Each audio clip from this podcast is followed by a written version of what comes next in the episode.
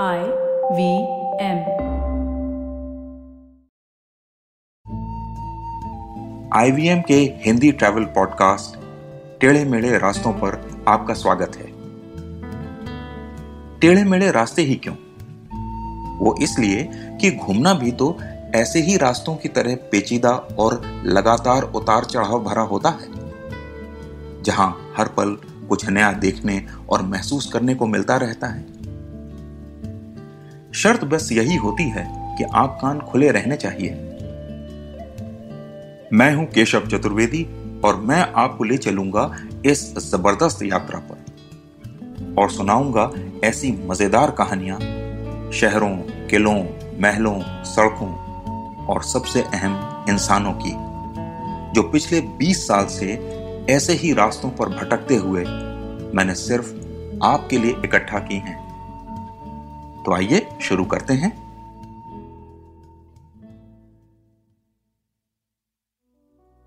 Los Angeles में Hollywood है और फ़िल्म बनाने वाले तमाम स्टूडियो हैं, लेकिन इसमें यूनिवर्सल स्टूडियो की बात बिल्कुल अलग है। असल में यहाँ पर्यटकों के आने की इजाज़त है और स्टूडियो के मालिकों ने इसे भी एक व्यापार में बदल दिया है। स्टूडियो में कई फ़िल्मों से जुड़ी प्रदर्शनियाँ हैं जिनमें यह भी बताया जाता है कि वो कैसे बनी। इन्हीं में से एक प्रदर्शनी की ओर मैं जा रहा था तो मुझे एक मूर्ति खड़ी दिखाई दी। 19वीं शताब्दी में अमेरिकी जैसे कपड़े पहनते थे, वैसे ही कपड़े पहने हुए एक मूर्ति खड़ी थी। लेकिन जैसे ही मैंने उसकी तस्वीर ली, वो हरकत में आ गई। असल में वो एक इंसान था, और पिछले पाँच मिनट से ऐसे ही बुत बना खड़ा था। मैं इस बात से हैरान था कि उसने पलक भी नहीं झपकाई थी।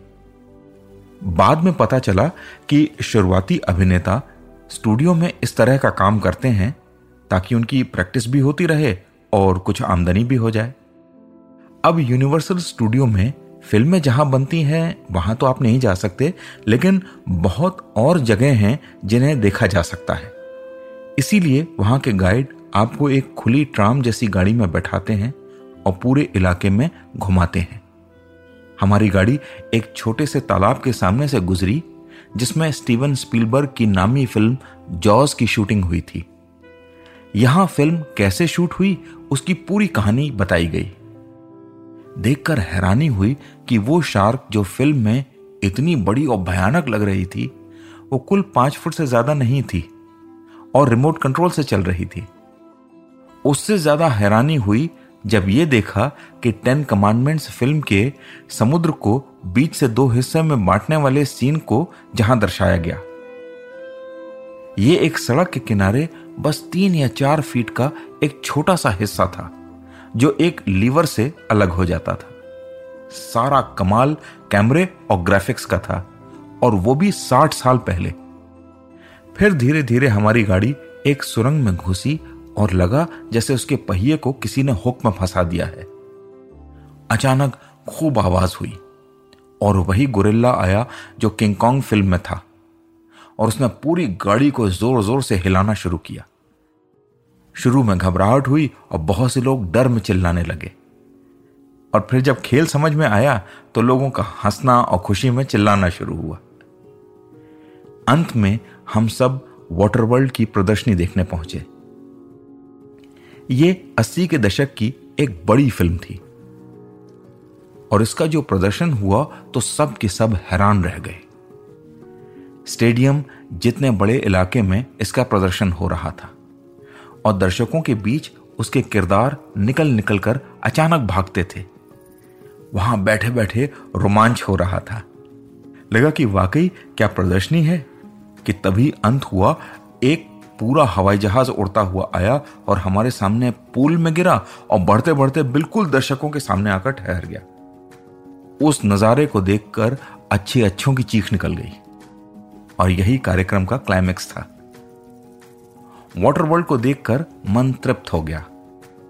यूनिवर्सल स्टूडियो का सौ डॉलर का टिकट खरीदने पर मुझे जो संशय था कि सही किया या गलत, वो दूर हो गया। वाकई एक एक पाई वसूल हो गई थी। ऐसा सजीव चित्रण ना तो कहीं देखा था और ना ही मुझे लगा कि किसी के बस का था।